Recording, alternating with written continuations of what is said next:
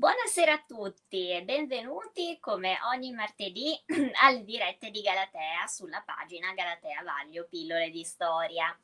Allora, vi saluto come ogni martedì, sono felicissima di avervi qui con me come è diventato oramai un appuntamento, come sapete, fisso praticamente da quasi due anni e devo dire che siete sempre tantissimi, anzi siete sempre di più e volevo salutare sia quelli che mi stanno seguendo oramai dall'inizio di queste, di queste dirette, sia i tantissimi che si sono aggiunti recentemente e che quindi partecipano e che stanno anche recuperando, vedo, le dirette vecchie.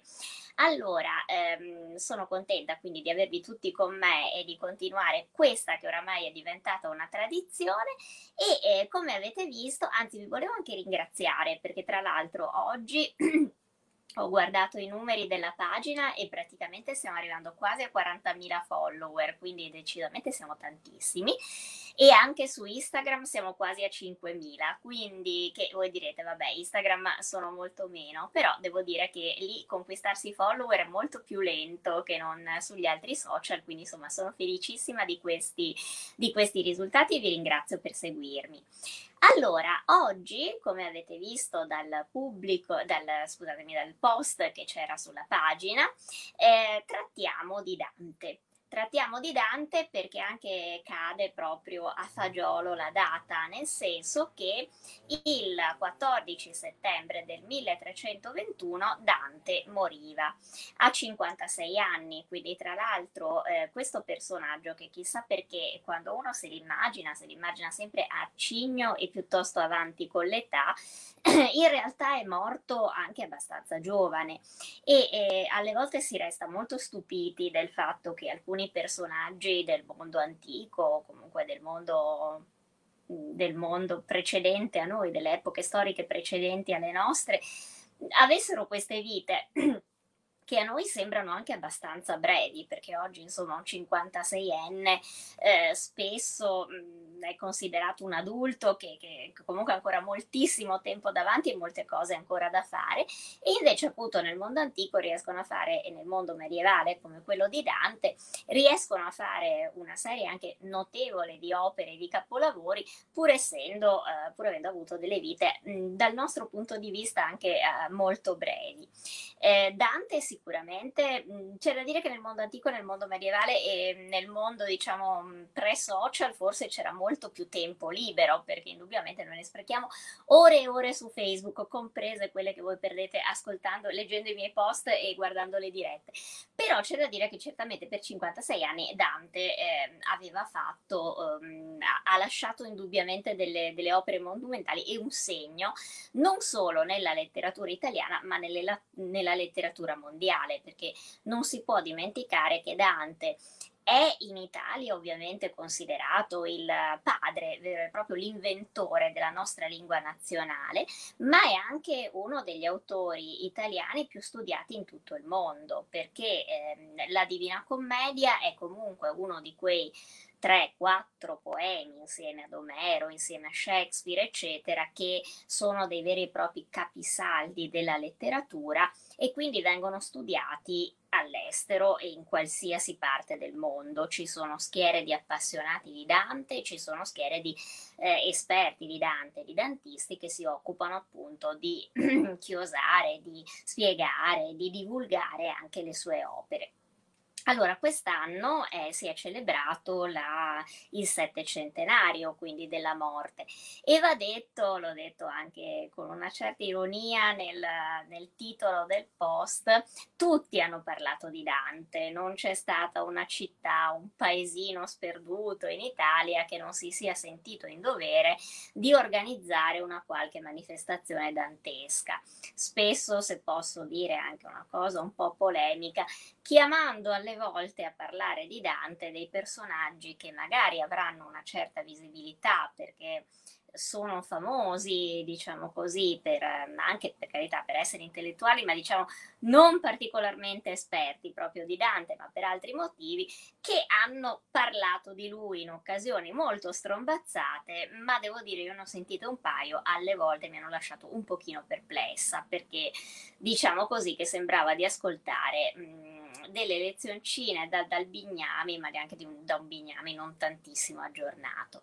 È uscita invece una bella biografia di Dante eh, scritta da Alessandro Barbero che io mi sento di consigliare eh, perché mh, mm, è una biografia che secondo me mh, ha il giusto equilibrio tra uh, un stile abbastanza abbordabile come quello di Barbero divulgativo, però dietro ci vedi, ci senti soprattutto una vera e propria ricerca storica. E devo dire che il libro di Barbero è anche molto interessante perché racconta mh, alcuni episodi, anche alcuni periodi della vita di Dante che invece magari nelle nostre antologie e nelle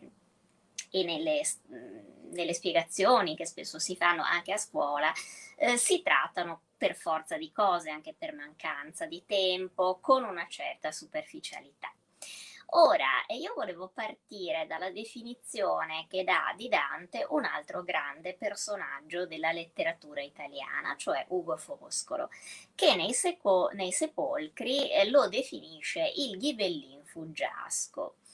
È una definizione che, anche se appunto proviene, diciamo così, da un collega, perché Foscolo è il nostro grande poeta dell'Ottocento, ha sempre fatto un po' storcere il naso a parecchie persone, perché appunto Foscolo definisce Ghibellino un personaggio che poi in realtà in tutte le sue biografie, anche letterarie, quando lo si studia a scuola, viene sempre identificato invece come un rappresentante del partito dei Guelfi. Eh, chi erano i Guelfi e i Ghibellini?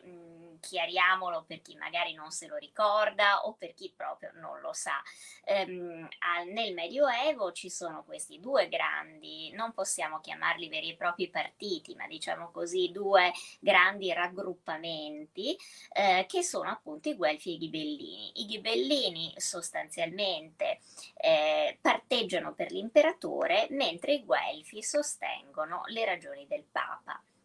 I due partiti hanno origine in Germania, dove eh, facevano parte appunto di due, a due, facevano capo a due famiglie eh, tedesche e poi il nome italianizzato naturalmente viene usato anche in Italia. In Italia la situazione come al solito è molto complicata perché siamo in Italia e quindi non possiamo fare a meno come nostro, eh, come nostro diciamo, costume eh, evitare di ehm, inventare ulteriori ulteriori suddivisioni e in, confondere ancora più le acque. In realtà in Italia sì, l'appartenenza, la fedeltà all'imperatore e al papa esisteva, ma poi soprattutto i comuni diventavano guelfi o ghibellini molto spesso per antipatie con i vicini. In Toscana particolarmente, insomma, c'erano delle rivalità fra le città toscane che erano oramai endemiche e Firenze era guelfa, diciamo, per maggioranza, mentre altri, altri eh, centri della Toscana erano soprattutto ghibellini.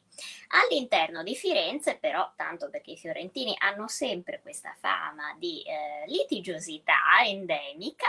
eh, c'era un'ulteriore suddivisione tra i guelfi neri e i guelfi bianchi. Dante faceva parte dei guelfi bianchi e il partito avverso era quello dei guelfi neri. Ora, guelfi neri e guelfi bianchi tra di loro si odiavano quasi più che non guelfi ghibellini, perché come al solito le lotte fratricide eh, sono quelle peggiori e le baruffe in famiglia sono quelle che rischiano spesso di diventare ancora più violente che non quelle contro gli estranei. I guelfi bianchi in sostanza parteggiavano per il Papa, ma sostenevano che però il Papa, eh, soprattutto a Firenze, non avrebbe dovuto, diciamo così, interessarsi di quelle che erano eh, le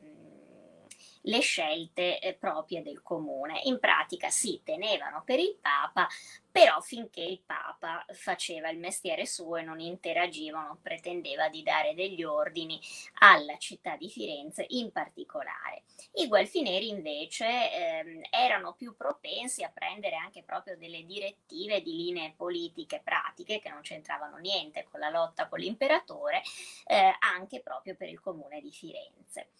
Eh, Dante appunto faceva parte dei Guelfi e faceva parte dei Guelfi bianchi, fece tutta la sua carriera politica dentro questo, ripeto, non è corretto chiamarlo partito perché il termine partito per noi dà l'idea di qualcosa di organizzato, di un gruppo comunque che ha i suoi rituali, anche che ha parteci- una partecipazione democratica all'interno. In realtà era un gruppo di potere, un raggruppamento. Dante quindi passò fece tutta la sua carriera politica all'interno dei Guelfi Bianchi e proprio per questa sua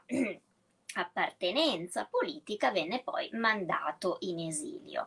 Eh, nel suo esilio ebbe un peso notevole il, eh, la presa di posizione del Papa di Bonifacio VIII che appunto eh, intrallazzò parecchio per far sì che i Guelfi bianchi fossero allontanati da Firenze perché a Firenze prendesse il potere eh, la fazione che gli era più congeniale, quella dei Guelfi neri. Dante, diciamo così, ehm, quindi eh, si è sempre detto che Foscolo, quando dà questa definizione di Ghibellin fuggiasco,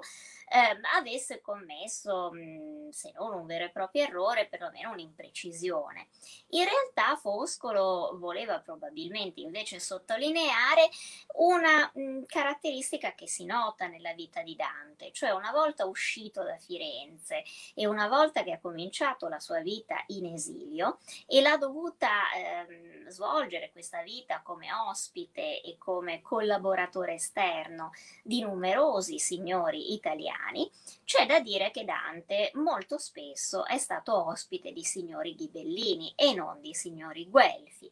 E peraltro anche all'interno delle sue opere della maturità si nota come, eh, diciamo così, eh, alcune idee che erano tipiche del pensiero ghibellino siano poi sposate in tutto e per tutto da Dante. Il Dante della maturità, quello del, del,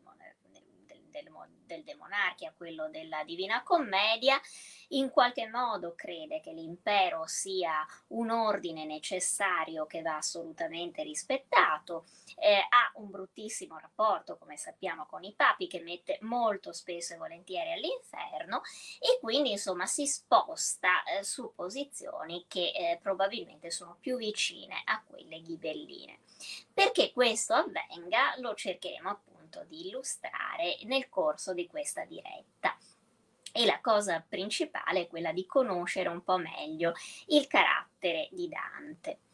Ora, ehm, c'è da dire che Dante è uno dei personaggi che forse nelle scuole comunque viene spiegato abbastanza e abbastanza bene, perché è anche un personaggio che ha una vita interessante, eh, cioè al contrario di molti letterati eh, in cui in sostanza la loro vita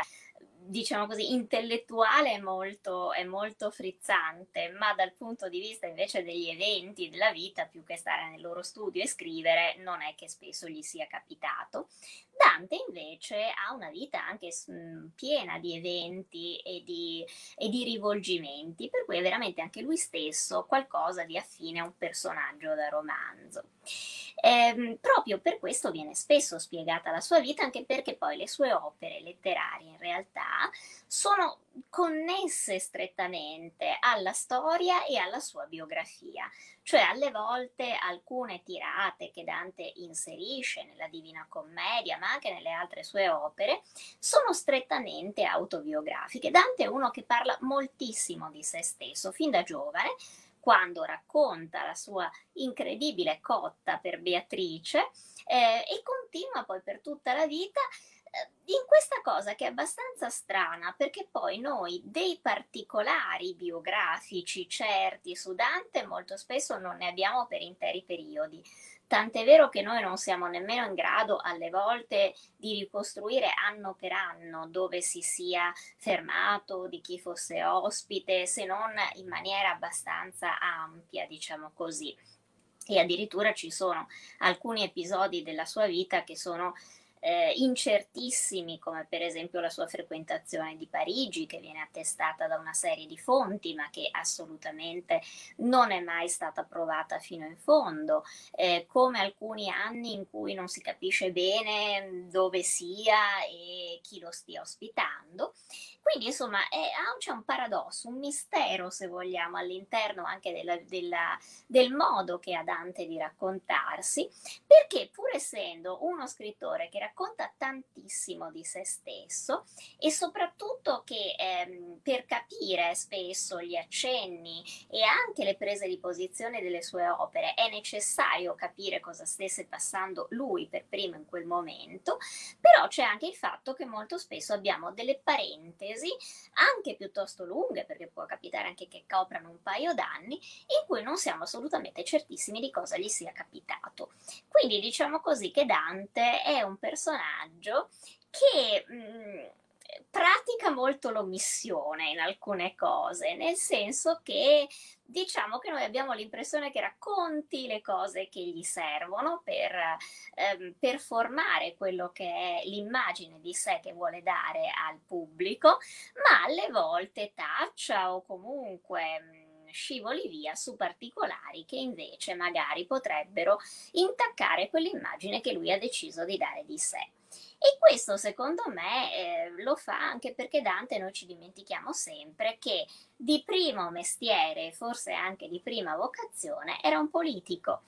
Quindi era un uomo che era abituato a, raffrontarsi, a eh, presentarsi all'opinione pubblica e anche e soprattutto, come tutti i politici, diciamo magari non a dire proprio delle bugie, ma a omettere o comunque presentare sempre i fatti nella maniera più favorevole a mantenere quell'immagine pubblica che in quel momento aveva deciso di usare. Quindi quando ci troviamo di fronte a Dante Alighieri non dovremmo mai dimenticare questo, che lui è un personaggio che è molto attento alla sua immagine pubblica e sa anche molto bene, proprio perché ha una formazione politica, che quello che si costruisce di sé, quello che si fa girare di sé, in qualche modo può poi pesantemente influenzare anche chi ti viene a cercare, chi ti offre un lavoro, chi ti offre protezione. In questo Dante va detto che ha dei tratti molto moderni, perché da un lato mi viene sempre da dire che il povero Dante è un po' il primo precario della storia italiana, perché una volta terminata la sua carriera politica a Firenze, fu costretto ad abbandonare appunto la, la, Toscana e la sua terra natale e si trovò peraltro anche probabilmente in ristrettezze economiche ehm, e fu quindi costretto anche a cercare dei nuovi protettori e soprattutto un nuovo posto dove vivere. Non riuscì più ad avere un contratto fisso, nel senso che non si radicò più in nessuna parte, ma appunto visse un po' da precario o da freelance anche perché, diciamo così, mm, questo termine va anche contestualizzato con il livello sociale che comunque Dante aveva molto spesso nelle biografie, anche quelle dell'Ottocento, si insisteva molto sul fatto che lui aveva perduto tutto, per cui doveva andare per forza ramingo, povero e disperato, in giro per l'Italia a cercare qualche signore che lo proteggesse. Il che è vero ed è anche l'immagine che Dante accredita di se stesso nella Divina Commedia. Però va anche detto che Dante comunque aveva una fama anche internazionale, eh, internazionale perché ovviamente allora l'Italia era fatta di tanti stati, quindi eh, era al di là, diciamo, travalicava i confini della semplice Toscana, ma copriva tutta l'Italia, tutta la penisola e forse anche qualcosa all'estero. Eh, quindi insomma aveva un nome, quindi è sì un uomo che ha perso molto, è dovuto, si è dovuto allontanare da Firenze, indubbiamente ha perso le sue certezze perché non può più vivere nella sua città ma non era certamente un povero disgraziato che nessuno conosceva e che insomma era completamente abbandonato a se stesso. Era stato un politico di una certa levatura perché aveva fatto parte del collegio dei priori, quindi insomma di coloro che avevano materialmente governato Firenze, forse non era il personaggio di spicco, ma insomma già essere arrivato lì voleva dire essere, non so, l'equivalente di un membro del governo odierno. Quindi indubbiamente poteva avere aveva certamente anche una serie di legami internazionali con altri personaggi potenti. Quindi è ovvio che quando si mette sul mercato, fra virgolette, se vogliamo usare questo termine moderno, come freelance, è un freelance molto di lusso, è un freelance che si offre per uh, lavori di un certo tipo, eh, lavorerà come diplomatico, lavorerà comunque come eh, diciamo così, sempre all'interno delle corti come estensore di lettere che vanno inviate alle principali corti, all'imperatore. Quindi insomma si tratta comunque di un uomo che si presenta come un personaggio, come un professionista molto stimato nel suo ambito e anche che può contare su una serie di legami, di amicizia, di conoscenza eh, che sono di alto livello. Quindi insomma Dante sì è un freelance, un precario, diciamo così, ma è un precario che si muove nel quadro, non so, dell'alta diplomazia fra gli stati, insomma, non è il poveraccio che gira con un fagottino sulle spalle cercando qualcuno che gli offra un ricovero per la notte. Anche a Firenze, diciamo così, che Dante su questa cosa della famiglia, del non essere particolarmente ricco, forse un pochino ci ha anche giocato lui.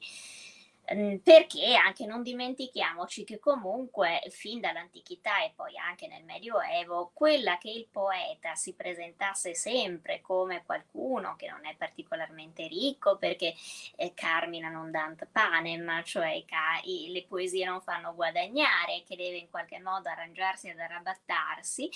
era anche un po' un topos letterario. Quindi eh, persino insomma personaggi come nell'antica Roma, come Catullo, che sappiamo bene benissimo che veniva fuori da una famiglia comunque molto ricca, eh, piangevano il morto e piangevano miseria, anche se poi in realtà molto probabilmente avevano alle spalle grossi patrimoni. Dante non aveva forse alle spalle un enorme patrimonio, eh, ma certamente non era fin dalla prima giovinezza un povero eh, disgraziato, come alle volte magari veniva raccontato in alcuni manuali per le scuole non troppo aggiornati di qualche tempo fa. La famiglia di Dante faceva parte di una eh, cerchia di famiglie che comunque mh, vantavano, anche se non è chiaro quanto questo vanto fosse corrispondente a qualcosa di reale, una um, antica origine nobile da parte addirittura di cavalieri che avrebbero fatto la storia di Firenze fin dai tempi di, Alessand- di Carlo Magno, scusatemi. Ehm, quindi insomma aveva questa mh, origine nobile, vantava, anche qui non sappiamo quanto a buon diritto, una mh, lontana parentela con gli Elisei, che erano una delle famiglie più antiche e più nobili di Firenze, e un antenato che poi lui citerà nel nel, purgat- eh, scusatemi, nel paradiso Cacciaguida, che era stato appunto un cavaliere, e la famiglia di Dante dai documenti che ci vengono, proprio dai documenti di archivio, dai documenti eh, anche di compravendite che vengono appunto dagli, dai vari archivi di Firenze, certo non era ricchissima come le più grandi famiglie fiorentine, però non erano neanche dei poveri disgraziati, eh, potevano avere una camera, una casa casa in un quartiere abbastanza eh, benestante della città. Il padre possedeva anche alcuni poderi fuori Firenze, anche se magari non erano dei poderi che dessero delle grandissime rendite, però certo aveva delle proprietà terriere che poi più che altro risultava, diciamo che l'ammontare del, dei beni di Dante era forse abbastanza limitato perché appunto si trattava di una famiglia che aveva avuto numerosi figli e quindi esistevano cugini cugini, fratelli, zii che si spartivano poi questa eredità e forse anche perché il padre di Dante, da quello che si capiva, pare che non fosse particolarmente portato per le operazioni finanziarie. E quindi eh, da questo punto di vista, eh, come dire, eh, probabilmente mh, mm, non ebbe mai quel successo eh, finanziario che magari altre famiglie ebbero. Però sicuramente Dante faceva parte della cerchia più chic della città di Firenze e ehm, anche la famiglia ci teneva molto al fatto che il figlio fosse comunque educato bene, gli fecero frequentare evidentemente degli ottimi maestri perché, eh, beh, eh, poi le opere di Dante parlano da sole, ma anche eh, lo spinsero a frequentare una cerchia di ragazzi bene della Firenze del tempo. Dante eh, fu famoso per la sua amicizia con, con Guido Cavalcanti ehm, e tra l'altro questa amicizia con Guido è uno dei punti anche di svolta della carriera, forse anche politica di Dante, perché i Cavalcanti invece erano discendenti di una famiglia assolutamente ricca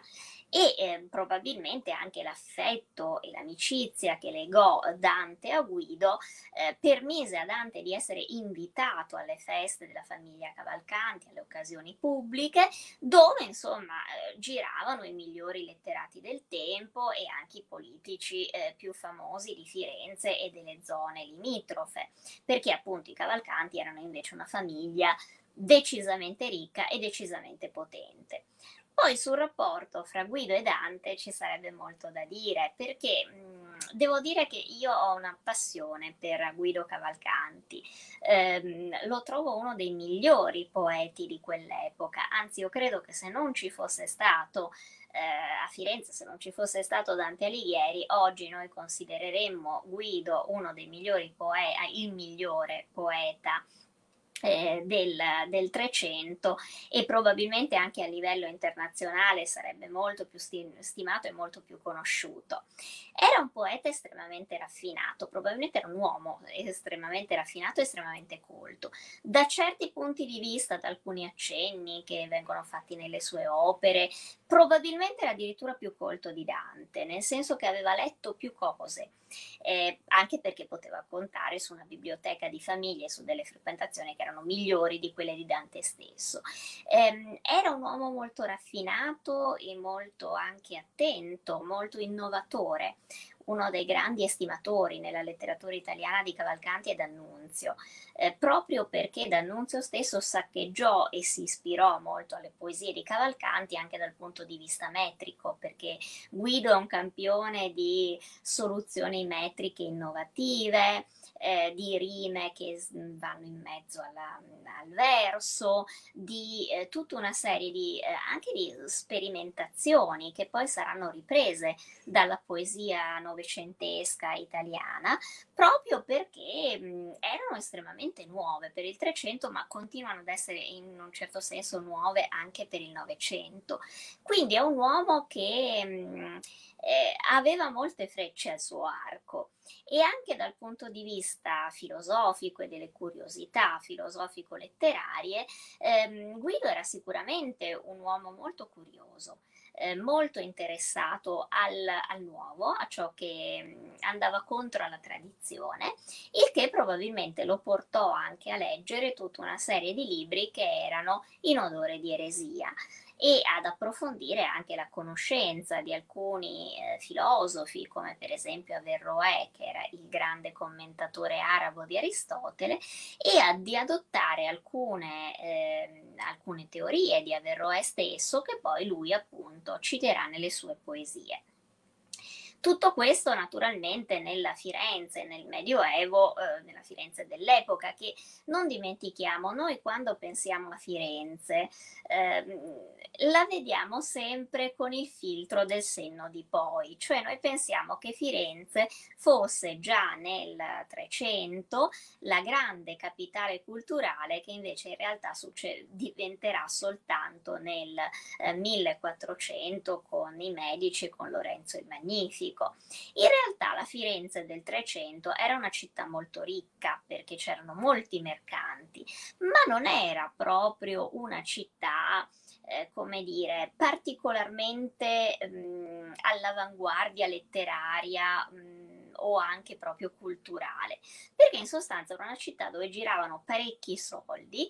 ma dove la cultura, come dire, era un pochino più indietro anche rispetto ad altre città della stessa Italia. Era un ambiente, diciamo così, un po' chiuso. Per cui anche questi interessi, cioè quelli che diedero la spinta appunto a modernizzare, ad aprirsi, a interessarsi anche a cose nuove, furono proprio personaggi come Guido che introdussero, in, come Guido e come Brunetto Latini, che introdussero in città ehm, nuove opere, nuove curiosità, circoli letterari e così via e naturalmente proprio per questo erano guardati un po' con sospetto invece dai fiorentini standard che invece erano molto più conservatori, anche forse molto un po' più provinciali che non appunto questi grandi personaggi. Quindi non è strano che eh, sia la famiglia Cavalcanti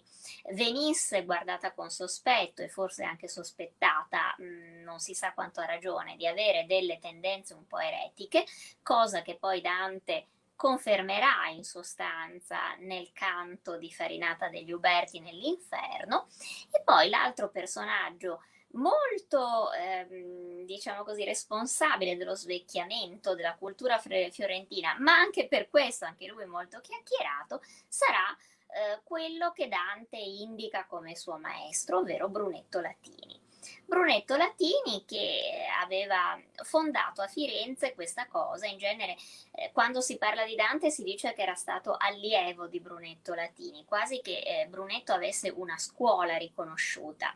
In realtà da quello che noi capiamo, eh, Brunetto Latini non era un insegnante come ce lo possiamo immaginare noi, non è che prendesse dei giovani e facesse loro delle lezioni o tenesse dei corsi parauniversitari, diciamo così. Era più che altro l'animatore di un circolo, l'animatore di un circolo letterario in cui probabilmente non c'erano vere e proprie lezioni, ma c'erano delle cene, delle, delle occasioni conviviali in cui si parlava e si discettava naturalmente di libri, di cultura, di filosofia. Brunetto si coltivò eh, tutta una cerchia di allievi frequentatori, eh, anche perché era un uomo di ampie vedute, di grande cultura, anche di molti rapporti internazionali, perché non dimentichiamo che le opere principali di Brunetto peraltro non sono scritte in volgare italiano, ma sono appunto scritte nei volgari francesi, quindi eh, aveva anche un'abitudine ad un pubblico più internazionale. Certo che anche Brunetto alla fine... Mh, è chiacchierato perché, come si sa, Dante lo metterà nel girone dei sodomiti e quindi in qualche modo eh, divulgherà questa, questa notizia che Brunetto sarebbe stato un omosessuale. Ora è interessante questa cosa perché eh, quando noi parliamo di Dante, molto spesso, e soprattutto delle persone che fecero parte della cerchia di Dante quando era giovane a Firenze, non ci si rende conto che in fondo molto spesso l'unica fonte che abbiamo sui rapporti che ebbero queste persone, sulla vita che tennero queste persone, è dovuta al fatto di essere citati dalla Divina Commedia. Ma nel fatto di Cavalcanti, anche di Brunetto, le citazioni eh, che Dante fa di questi personaggi, come dire, non sono proprio simpaticissime, o meglio, lui eh, quando racconta l'incontro all'inferno con Brunetto, lo chiama, lo tratta con grande rispetto, si dimostra stupidissimo dal trovarlo nel girone dei sodomiti, come se non avesse assolutamente mai sospettato questa inclinazione, ma diciamo così, mm, è, scusatemi, è pesante questa, questa affermazione che lui fa anche perché mi scuso, io come al solito ad un certo punto mi viene la tosse e poi mi dimentico sempre di mettermi un bicchiere d'acqua, che sarebbe la cosa fondamentale, ma non ci penso mai, ci penso solo quando tossisco. Allora, come dicevo, molto spesso, anche nel caso di Brunetto, diciamo così che è una, un'accusa molto pesante perché, ripeto, non ci sono altre fonti che attestino questa cosa per Brunetto Latini. Lo stesso avviene per l'accusa di eresia, anche quella molto pesante, che viene fatta nei confronti dell'intera famiglia di Cavalcanti. ehm, dove appunto il padre di Cavalcanti viene messo all'inferno nella stessa tomba infuocata in cui si trova Farinata degli Uberti, che ehm, ci si dimentica sempre che i due personaggi sono uniti nella stessa tomba perché sono uniti da un legame familiare, cioè in realtà Guido Cavalcanti aveva sposato la figlia eh, di Farinata degli Uberti, quindi erano legati anche proprio eh, dal punto di vista matrimoniale. Però anche nel caso dei Cavalcanti è Dante che ci dice che erano epicurei e quindi eretici. In realtà non c'è nessun'altra fonte che attesti, non ci sono processi di eresia, non ci sono nemmeno accenni nei documenti del tempo. Ora è molto curioso, diciamo così, che Dante in qualche modo, beh, come dire, sia quello che affossa la, ehm, la reputazione de, de, del suo maestro e del suo migliore amico eh, attraverso appunto la citazione nella Divina Commedia. Ehm, si dice sempre, e Dante ha sempre presentato se stesso come un uomo molto corretto, molto eh, ligio al dovere, molto, molto anche fedele agli amici, cioè che piuttosto che tradire gli ideali preferisce andare in esilio e così via. In realtà quando si guardano questi due episodi, beh... Mh, mm, non sembra poi così eh, legato agli amici e maestri o così riconoscente perché insomma non perde l'occasione di eh, raccontare anche dei, dei, particolari molto pesanti sulle loro vite e sulla loro condotta che eh, li condannano a finire all'inferno. Ehm, dove peraltro ci mette Dante, perché insomma non è che eh, abbiamo poi notizie eh, che, che, questo fosse reale. Ehm, perché lo fa? Mm, beh, anche qui eh, fa sempre parte probabilmente di quella costruzione dell'immagine di sé che Dante voleva dare. Nel momento in cui la sua vita aveva preso decisamente un'altra strada e quindi si era dovuto lasciare alle spalle Firenze, anche tutti i legami che a Firenze aveva avuto con personalità importanti della città e deve accreditarsi in un ambiente totalmente nuovo, che è quello appunto fuori di Firenze, che poi sarà Bologna, sarà la la Verona Scaligera o la Ravenna dei da Polenta, gli serve in qualche modo forse presentarsi come diciamo più una verginella di quello che non era e quindi anche tagliare o prendere le distanze da alcuni personaggi che probabilmente potevano essere mh, chiacchierati o comunque potevano essere scomodi, ehm, dichiarare che sì li aveva frequentati, ma insomma la frequentazione non era stata poi così stretta da permettergli di capire che questi avevano queste inclinazioni pericolose e quindi in qualche modo era un po' un modo molto elegante e letterariamente magnifico di fare uno scaricabarile, ecco. E questa è proprio una diciamo così, un'abitudine che è tipica del politico e qui Dante si dimostra davvero un politico fatto e finito. Quindi, diciamo così, tagliare i rapporti sia con Brunetto Latini sia con i Cavalcanti poteva essere a quel punto, per un Dante in esilio, una operazione politicamente utile. Vediamo cosa succede a Dante, appunto. Dante quindi comincia però la sua vita come giovane, appartenente a questa cerchia di giovani che sono poeti, ma sono anche giovani politici, perché anche Cavalcanti stesso si interessava di politica. Fa una bella carriera, eh, anche lì con un certo opportunismo, perché si iscrive alla all'arte dei farmacisti, in realtà degli speziali dei farmacisti, anche se è assolutamente certo che non abbia neanche mai fatto una camomilla, per dire, perché la sua conoscenza dell'arte medica o farmacologica era probabilmente a zero, ma questa iscrizione, quindi del tutto opportunistica, era dovuta al fatto che solo coloro che erano iscritti ad un'arte nella Firenze democratica di quegli anni potevano appunto candidarsi alle cariche politiche. Dante fa una bella carriera politica perché appunto lo troviamo, ad, arriva ad essere priore della città e i priori erano quelli che anche se per un tempo molto determinato governavano Firenze come una sorta di presidenti del consiglio, quindi insomma non era neanche un personaggio eh, così minoritario, mm, non sarà stato magari un numero uno, però certo la sua ehm, doveva essere comunque un personaggio conosciuto e noto in città. non è chiaro quanto le sue posizioni politiche fossero proprio nettamente guelfe. L'impressione è che lui si sia iscritto ai guelfi perché all'epoca erano il partito di maggior successo, probabilmente anche era d'accordo con molte cose che dicevano loro, ma insomma all'interno dei guelfi resta comunque un personaggio che diciamo è abbastanza moderato. Eh, tant'è vero che poi sarà eh, uno di quelli che eh, spingeranno e approveranno la, ehm, l'invio in esilio, la condanna all'esilio dello stesso Guido Cavalcanti, che invece da quello che capiamo faceva parte di un'ala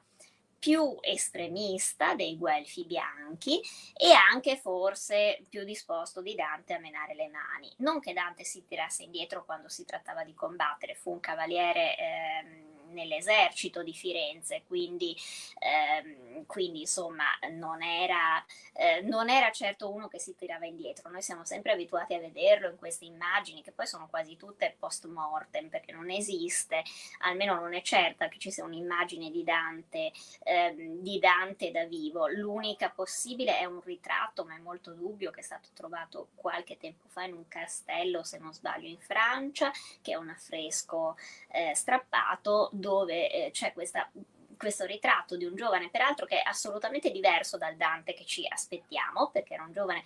molto carino, e anche molto grazioso, biondo, con gli occhi chiari, e, ehm, e, questo ritratto è stato indicato come un possibile ritratto di Dante giovane. Ma, ripeto, è totalmente diverso dall'immagine grifagna e, e anziana che siamo abituati a vedere in tutte le copertine della Divina Commedia, ma non dimentichiamo che quell'immagine è assolutamente un falso, perché in realtà dipende da delle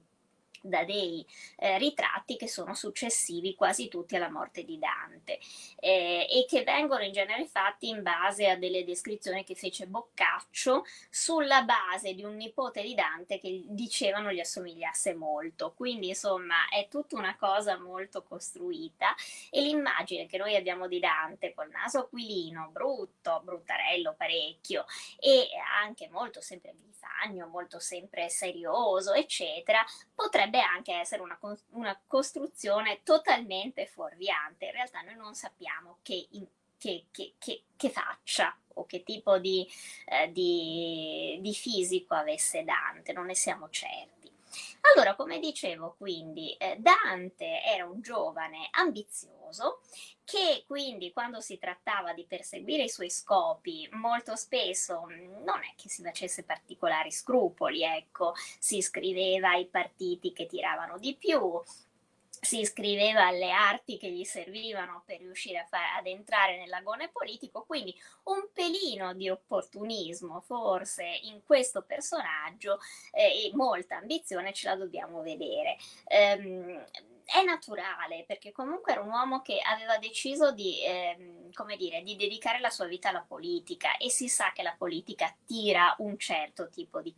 caratteri, perché se non hai un certo tipo di carattere, un certo tipo di inclinazione a fare compromessi, a, cioè, un po' a giocare sempre a tuo vantaggio, forse non reggi molto nel, nel, nell'ambiente politico, ma perché quello che viene sono le, le skills, si direbbe oggi, le abilità che sono richieste per rimanere, per diventare un politico grande. Certo, Dante ebbe, fu travolto dagli eventi, eh, fu travolto dagli eventi perché poi si trovò appunto a dover gestire anche una congiuntura storica che sicuramente era molto più grande di lui stesso e che non avrebbe in nessun modo potuto tenere sotto controllo, cioè il grande scontro tra Firenze e il papato e lui rimase stritolato in mezzo. Anche qui eh, gli anni immediatamente dopo eh, o a cavallo, diciamo, dal momento in cui viene inviato a, all'esilio, sono molto delicati anche perché noi abbiamo poche fonti e eh, molto spesso alcuni dati che Dante stesso dà della sua biografia non reggono poi la verifica di quelle poche fonti che ci sono, cioè si capisce che Dante deve aver rimaneggiato alcune, eh, alcuni particolari della sua vita probabilmente per fare una figura migliore di quella che non avrebbe fatto raccontando la completa verità. Sicuramente lui fu allontanato da Firenze, non è chiaro ehm, l'accusa di peculato che gli venne mossa, se fosse davvero proprio soltanto una costruzione o se non ci fosse sotto anche qualche appropriazione di tangenti, come spesso capita del resto da parte dei politici. Dante ovviamente rifiutò sempre questa accusa, ma insomma anche i nostri tangentari dicono sempre di essere incredibilmente innocenti di quello che gli viene attribuito e raccontano che è sempre un complotto. In ogni caso, all'inizio anche la, diciamo così, la eh, la condotta di Dante è meno, non dico meno limpida, ma meno lineare di come la racconta lui. Cioè l'idea che da Dante di se stesso è che ehm, lui esce da Firenze perché non accetta il compromesso di, dover, di doversi dichiarare colpevole, anche se è chiaro che sarebbe stato un processo guidato, quindi è ovvio che non gli avrebbero mai dato una soluzione, molto probabilmente era un processo in cui la condanna era già scritta. Dopodiché sarebbe rimasto in contatto con gli altri esuli per un periodo, ma quando si sarebbe accorto che gli altri esuli eh, erano, come dire, troppo estremisti e pensavano ad un colpo di mano e comunque insomma si stavano spostando su posizioni veramente antifiorentine pesanti, lui si sarebbe staccato da questa compagnia matta ed empia e avrebbe deciso di fare parte per se stesso sì, non è forse così lineare il processo, del resto è anche comprensibile che Dante abbia avuto una serie di ripensamenti e magari anche di tentennamenti, perché, ripeto, è sempre facile fare la morale ai letterati, ai politici, ai personaggi storici, eh, partendo dalle nostre posizioni, cioè sapendo come è andata a finire e quindi dire no, ma non doveva fare questo oppure doveva farlo. In realtà eh, i personaggi storici sono un po' come noi, cioè quando si trovano buttati in mezzo agli avvenimenti non sanno come andranno a finire, quindi fanno le scelte anche un pochino a naso. Probabilmente Dante un po' tentennò, ehm, forse prese anche parte alle prime diciamo, ai primi piani per tentare un colpo di mano militare contro Firenze, poi probabilmente si rese conto che non aveva nessuna speranza, che questi non avevano nessuna speranza di riuscirci e quindi decise di prendere una strada molto per conto suo. Forse anche perché nel frattempo appunto stava meditando eh, e anche politicamente stava elaborando un'altra posizione. Immediatamente dopo Dante lo troviamo a Bologna, dove eh, cerca di accreditarsi, forse riesce anche per un periodo ad avere una specie di cattedra universitaria. Non dimentichiamo che in questo momento Dante ha bisogno di eh, reinventarsi, perché a Firenze era un politico e, quindi, e prima era stato un poeta d'amore, insomma era un giovane promettente che si divertiva a scrivere versi d'amore. Ma diciamo così, poeti mh, d'amore... Eh, sono poco richiesti dal mercato e invece come politico, diciamo così, aveva non aveva più la possibilità di giocare in città, mentre poteva appunto riciclarsi come diplomatico d'alto bordo oppure come professore universitario e letterato a quel punto serio, però aveva bisogno di dare una svolta anche alla sua carriera. E quindi a Bologna ci prova, riesce probabilmente a farsi affidare anche un corso all'Università di Bologna e, ehm, e, intanto cerca di accreditarsi come pensatore serio, cioè come filosofo che si occupa di temi di politica. Quindi insomma vuole diventare un po' il cacciari del, dell'epoca, ecco, gi- trasformarsi da giovane, eh, come dire, talento letterario abbastanza scapricciato, eh, vuole diventare invece un intellettuale di quelli seri. E questa metamorfosi si nota proprio negli anni bolognesi, anche perché poi Bologna era una città che Dante amava tantissimo. L'amava tantissimo perché la considerava molto più vivace anche rispetto a Firenze. Intellettualmente aveva ragione, perché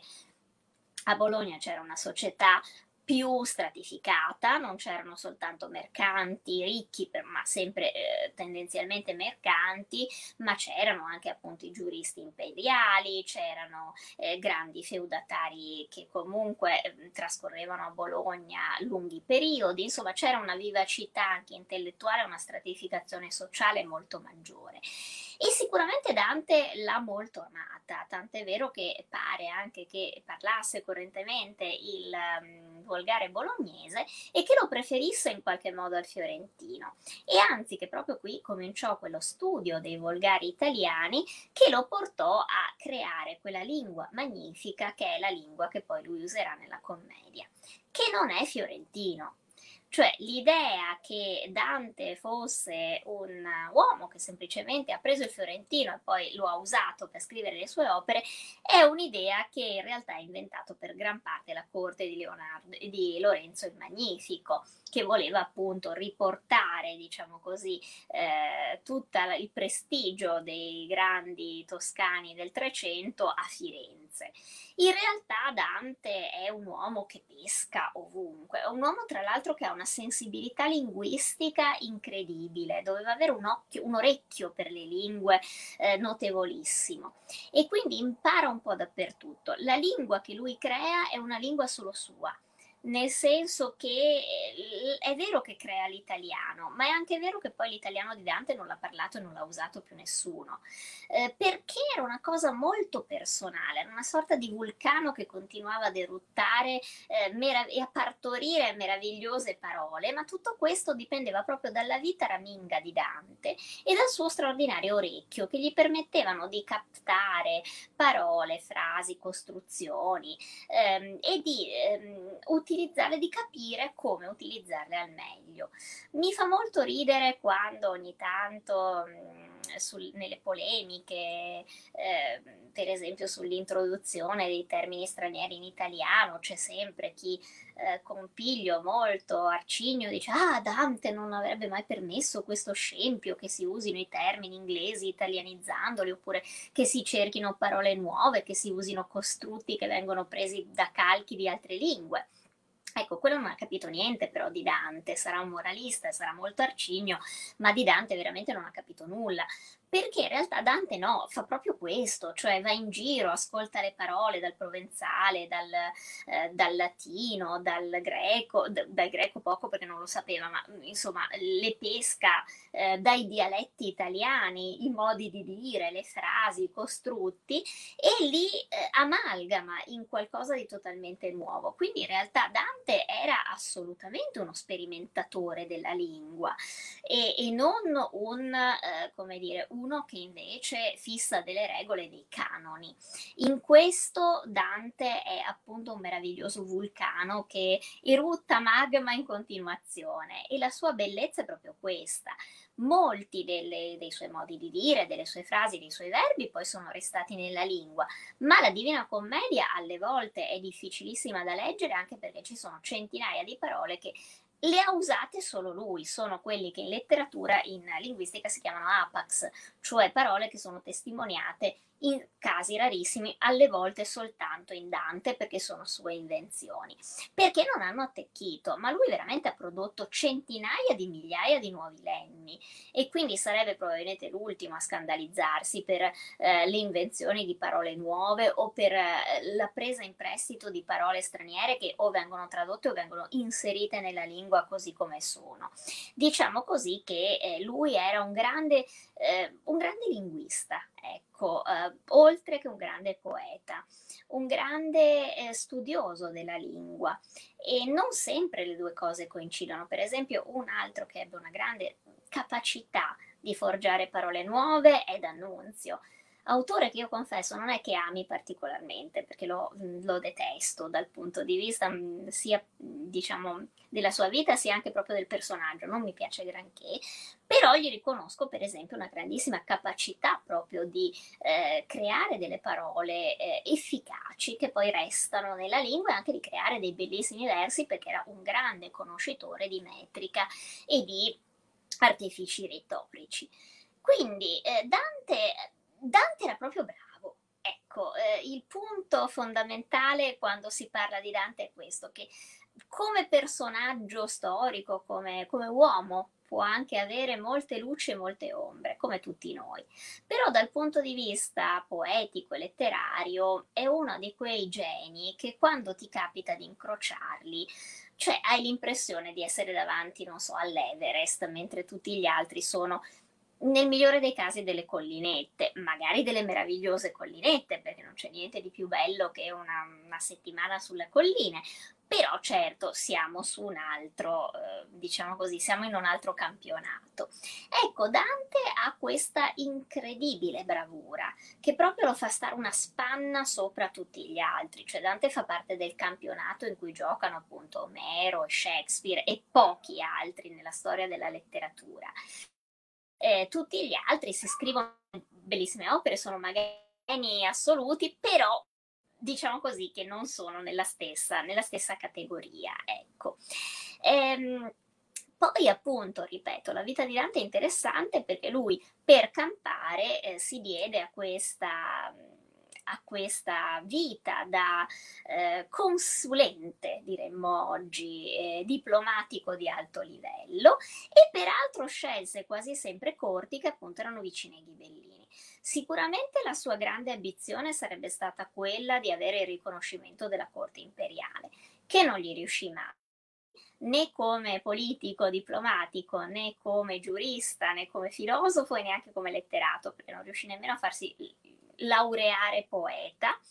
cosa che invece riuscirà Petrarca, che però era veramente molto più genio per le pubbliche relazioni di Dante, però comunque riuscì sempre a rimanere nella cerchia di coloro che contavano e appunto poi concluse la sua vita a Ravenna ospite dei signori da Polenta che indubbiamente ci tenevano anche ad avere questo ospite perché li nobilitava, i da Polenta erano i signori di Ravenna, però insomma dal punto di vista della, della potenza e anche della fama non erano all'altezza di altri signori italiani, quindi comunque avere la loro corte Dante era una, un fattore nobilitante. Eh, proprio appunto al seguito della, della, permanenza a Ravenna e del suo lavoro nella cancelleria dei Da Polenta, eh, si dice che lui aveva partecipato ad una, eh, ad una missione diplomatica a Venezia, dove pare che si sia preso un'infreddatura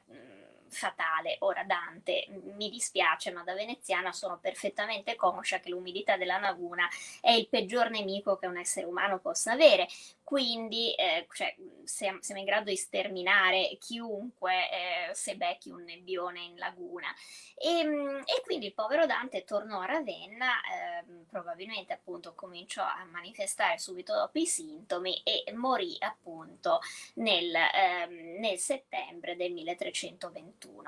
Le sue ossa furono sepolte nel convento della chiesa di San Francesco e poi ebbero anche quelle una storia molto complicata e rocambolesca perché furono perse diverse volte, eh, furono salvate nascoste per esempio durante la seconda guerra mondiale e mh, mm, poi fu costruita anche la tomba che ancora oggi è, è presente appunto a Ravenna, la tomba di Dante e tra l'altro questo fatto nobilitò anche molto la città di Ravenna che diciamocelo francamente dopo la fine del regno gotico in Italia e la fine dell'esarcato bizantino era decisamente diventata una città secondaria, anche se mh, ospitò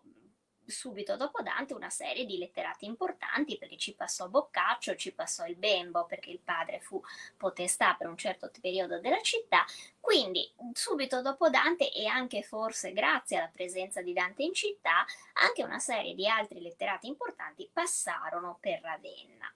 Eh, diciamo così che quindi eh, cosa possiamo dire eh, di Dante? Eh, a parte che appunto vi consiglio la biografia di Barbero perché merita e perché molti dei punti che ho accennato li, li trovate svolti anche con tutte le note che spiegano eh, i documenti sulle basi eh, dei quali queste ipotesi sono state stilate, ma soprattutto perché appunto è interessante sempre confrontare la biografia del personaggio con le opere prodotte. Certo, Dante è un personaggio che comunque va letto, a, al dispetto di tutto, anche se non si sa nulla di lui. Però mh, vederlo anche dal punto di vista biografico, capire che cosa gli è successo, capire anche l'Italia di quel periodo, che era un'Italia, ripeto, molto complicata e un po' diversa dall'immagine che forse ne abbiamo, dove i centri di potere erano ancora in via di definizione, per cui c'erano molte città che oggi sono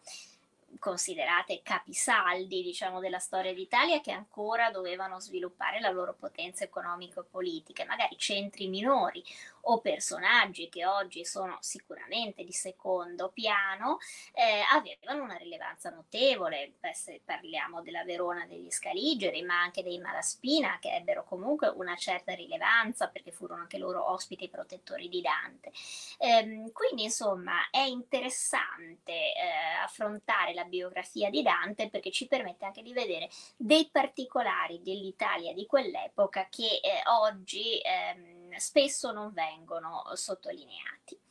Allora io adesso leggo le vostre domande perché sta per finire anche il inforco gli occhiali, tanto per cominciare, perché sennò come al solito sono orba. Ed ora leggo se ci sono delle domande. Intanto ringrazio tutti quelli che hanno partecipato perché sono stati veramente tantissimi ehm, e, e vedo che cosa mi avete chiesto sperando naturalmente di saper rispondere. Delle origini della mamma di Dante si hanno notizie? Oddio, io in questo momento non me lo ricordo. Eh, se abbiamo notizie precise della madre di Dante, posso controllare perché eh, non, non, ho precise. Conosco la moglie di Dante, nel senso che era Gemma Donati, quindi faceva parte della, delle,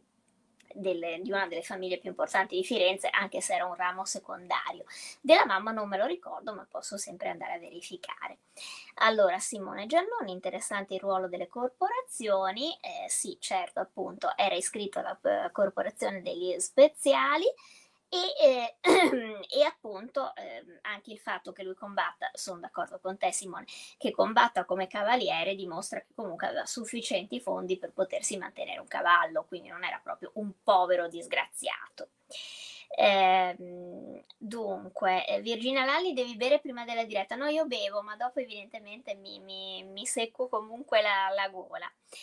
Ehm, dunque, Andrea Visci, ma proprio bravo, una biografia narrata che ti fa ascoltare con piacere, grazie mille. Eh, saluti da Ravenna, che ricambio, perché io poi ho abitato a Ravenna diversi anni, quindi la conosco molto bene. Eh, Monica Viola, non sapevo di questa sua istintiva propensione a plasmare la lingua creando vocaboli assolutamente nuovi, anche alla luce, eh, anche questo era un modo di mettersi in luce e di fare colpo sulla società bene. Ma eh, sì, Dante è un grande creatore di, di, di parole, cioè veramente ne ha immesse un fiume nella lingua. Poi moltissime sono rimaste, anche molti modi di dire sono rimasti, sono proprio danteschi,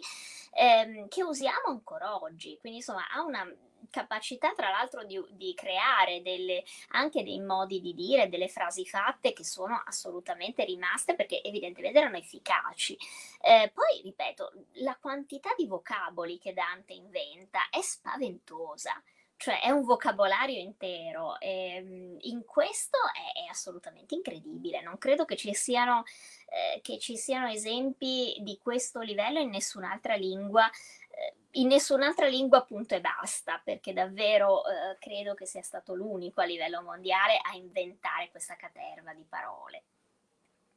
Eh, Monica Vio, dunque Giovanna Corò, eh, salutiamo, eh, salutiamo Monica. Allora, quanto pesò per Dante l'allontanamento da Firenze? Ne restò sempre legato oppure seppe girare pagine e si impegnò a lavorare sulla sua fama in altri contesti? Allora, sicuramente restò, restò molto legato e fu anche scioccato dall'allontanamento da Firenze. La odiò ferocemente, questo sì eh, cioè proprio si trasformò in un amore odio molto molto feroce. Eh, certo, girò perché poi riuscì a risolversi la vita e trovò altri contesti. Certo, non, non, non ri, rimase sempre legato nel senso che avrebbe sempre voluto tornarci e non, non gli fu mai data la possibilità. Eh, ci parli della figlia di Dante che si fece suora in convento. Oddio, non sappiamo molto se non che scelse il nome di Suor Beatrice, che è interessante perché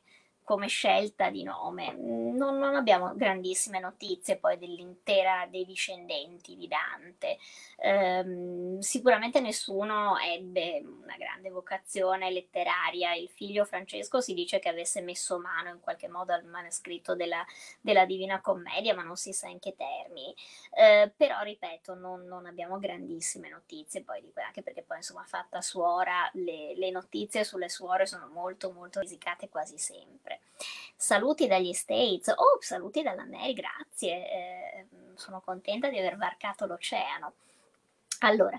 Qui a Treviso abbiamo la, fo- la, tomba del figlio di Dante. Puoi dirci qualcosa in merito al rapporto di Dante con i figli? Ne sappiamo anche lì molto poco. Sappiamo che eh, lo, ve- lo andavano a visitare a Ravenna dove pare che forse per un periodo sia passata anche la moglie, che comunque pare che insomma dopo l'esilio non abbia mantenuto dei gran rapporti col marito. Eh, I figli lo raggiunsero a Ravenna, eh, quindi insomma c'era in qualche modo un rapporto con loro. Francesco, il maggiore, eh, e gli altri rimasero comunque legati. Si sa che ci furono anche dei tentativi di, edit, di, di, editing della commedia da parte loro, ma insomma non pare che avessero grandissime capacità letterarie, comunque non si distinsero. Poi appunto nipote, un nipote fu conosciuto da Boccaccio e fu quello che passò a Boccaccio gran parte delle notizie sulla famiglia. Eh, credo che peraltro esistano, se non sbaglio, anche dei discendenti tuttora diretti della famiglia di Dante, quindi devono esserci dei pro pro pro pro nipoti in vita, anche se non, non, non ne ho, eh, no, non so esattamente cosa facciano e, cosa, e, cosa, e, quale sia la loro vita, ma per carità, magari eh, scopriremo che qualcuno guarda le dirette, quindi si, si materializzerà nei commenti per spiegare i discendenti di Dante. Allora, eh, la figlia appunto fu la suora che si fece suora col nome di Beatrice. Cosa rende Dante meno diplomatico eh, di Petrarca? Beh, che Petrarca aveva un genio per le pubbliche relazioni, quindi indubbiamente è un uomo che sapeva vendersi molto meglio di Dante, aveva anche molti più agganci anche nella corte pontificia, il padre era stato notaio ad Avignone, quindi insomma era di era ammanicato molto bene e certo Petrarca riuscì a farsi nominare poeta laureato, smanettò insomma molto anche in politica senza mai però fare il politico, mentre Dante sì. Eh, devo dire che tra i due a me sta più simpatico Dante di Petrarca, così a pelle, non è una, una valutazione letteraria. Eh, però, ripeto, anche Petrarca, insomma, era un uomo che, mm, che, aveva un genio per le pubbliche relazioni, ecco, rispetto a Dante che invece a un certo punto dà l'impressione che quando però gli giravano, gli giravano e, non, e partiva andava via anche, ecco. Eh, dunque... Grazie a Luca, Freddy, Bargossi, anche stasera una diretta piacevolissima, credo che vi segnerò in promemoria per tutti i prossimi appuntamenti, ma noi ti aspettiamo.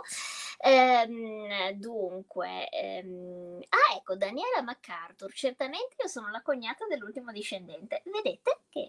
eh, troviamo anche. Da bolognesi, eh, Roberta Ravanelli, da bolognese nel De Vulgaris Eloquenza, il dialetto bolognese era molto apprezzato per la targa eh, posta tra via San Felice e via Marconi. Ci puoi dire come mai era così apprezzato da Dante all'epoca? Gli piaceva, lo trovava un dialetto molto musicale soprattutto lo trovava ehm, molto composito, cioè più, più, più stratificato del, del, fiorentino. Infatti lui diceva sempre che secondo lui eh, una possibile modello per l'italiano, cioè quando lui pensa al suo volgare, cioè Dante pensa di costruire una lingua che serva ehm, come lingua franca in tutta Italia il modello fra i dialetti che sceglie è quello del bolognese, non del fiorentino. Poi ovviamente il lessico è preso un po' dappertutto, però diciamo così gli piace. Poi Bologna a lui piaceva, piaceva forse più di Firenze. Infatti penso che se, se, avesse trovato posto, gli avessero offerto un posto fisso come insegnante a Bologna, come professore dell'università, credo che si sarebbe fermato molto volentieri lì, perché tutto sommato era una città anche molto più effervescente dal punto di vista sia politico sia, sia culturale che non la stessa Firenze ci dica qualcosa che ignoriamo su Dante. E beh, se è vero il ritratto, appunto, se effettivamente quello ritratto nel, nell'affresco strappato è Dante, Dante era figo, perché obiettivamente quando si guarda quel ritratto sembra un giovane Brad Pitt. Quindi vi posso dire qualcosa che ignoravate, perché noi siamo abituati sempre a vederlo con quest'area grifagna e bruttarella, e invece magari era bello, cioè... Allora, mh, mm, Monica, beh, Bologna dagli torto. Eh sì, infatti, anch'io sono un'appassionata di Bologna, confesso, quindi po- posso capire la passione di Dante per Bologna. Allora, a questo punto eh, abbiamo superato l'ora e quindi vi rilascio perché di più sarebbe probabilmente sequestro di persona. Ehm, quindi vi ringrazio per aver seguito la diretta. Ehm, vi ringrazio anche se magari la condividete con gli amici e fate girare. Eh, se li, con, li, convincete a seguire la pagina, così arriviamo anche ai 40.000 follower, perché vi, vi ricordo che ne mancano pochissimi, quindi insomma eh, fate il battage per la pagina di Galatea, così eh, aumentiamo la platea. E vi rimando la prossima settimana. Non ho idea di che cosa parlerò, perché sapete che lo decido all'ultimo momento anche un po' sulla scorta delle delle, dei suggerimenti o delle impressioni della settimana. Poi vi ricordo che se volete la domenica c'è anche la mia nuova rubrica lezioni di storia su Valigia Blu e la scorsa settimana abbiamo scritto, abbiamo, ho scritto perché poi la rubrica è mia, eh, ma abbiamo pubblicato insieme con Arianna Ciccone che è la grande diciamo, è lo spirito che tiene su Valigia Blu e la fondatrice del, del blog collettivo. Eh, lì è stato pubblicato un articolo che parla della propaganda politica nel mondo, eh, nel mondo antico. Quindi se vi volete divertire a leggere eh, cosa combinavano Cesare, Alchimi, Alcibiade e Ramses a botte di fake news e di Instagram di pietra, potete andare a vedere sul sito di Valigia Blu dove c'è appunto l'articolo. Io vi ringrazio, vi saluto e ci vediamo la prossima settimana per le dirette di Galatea. Ciao a tutti, ciao!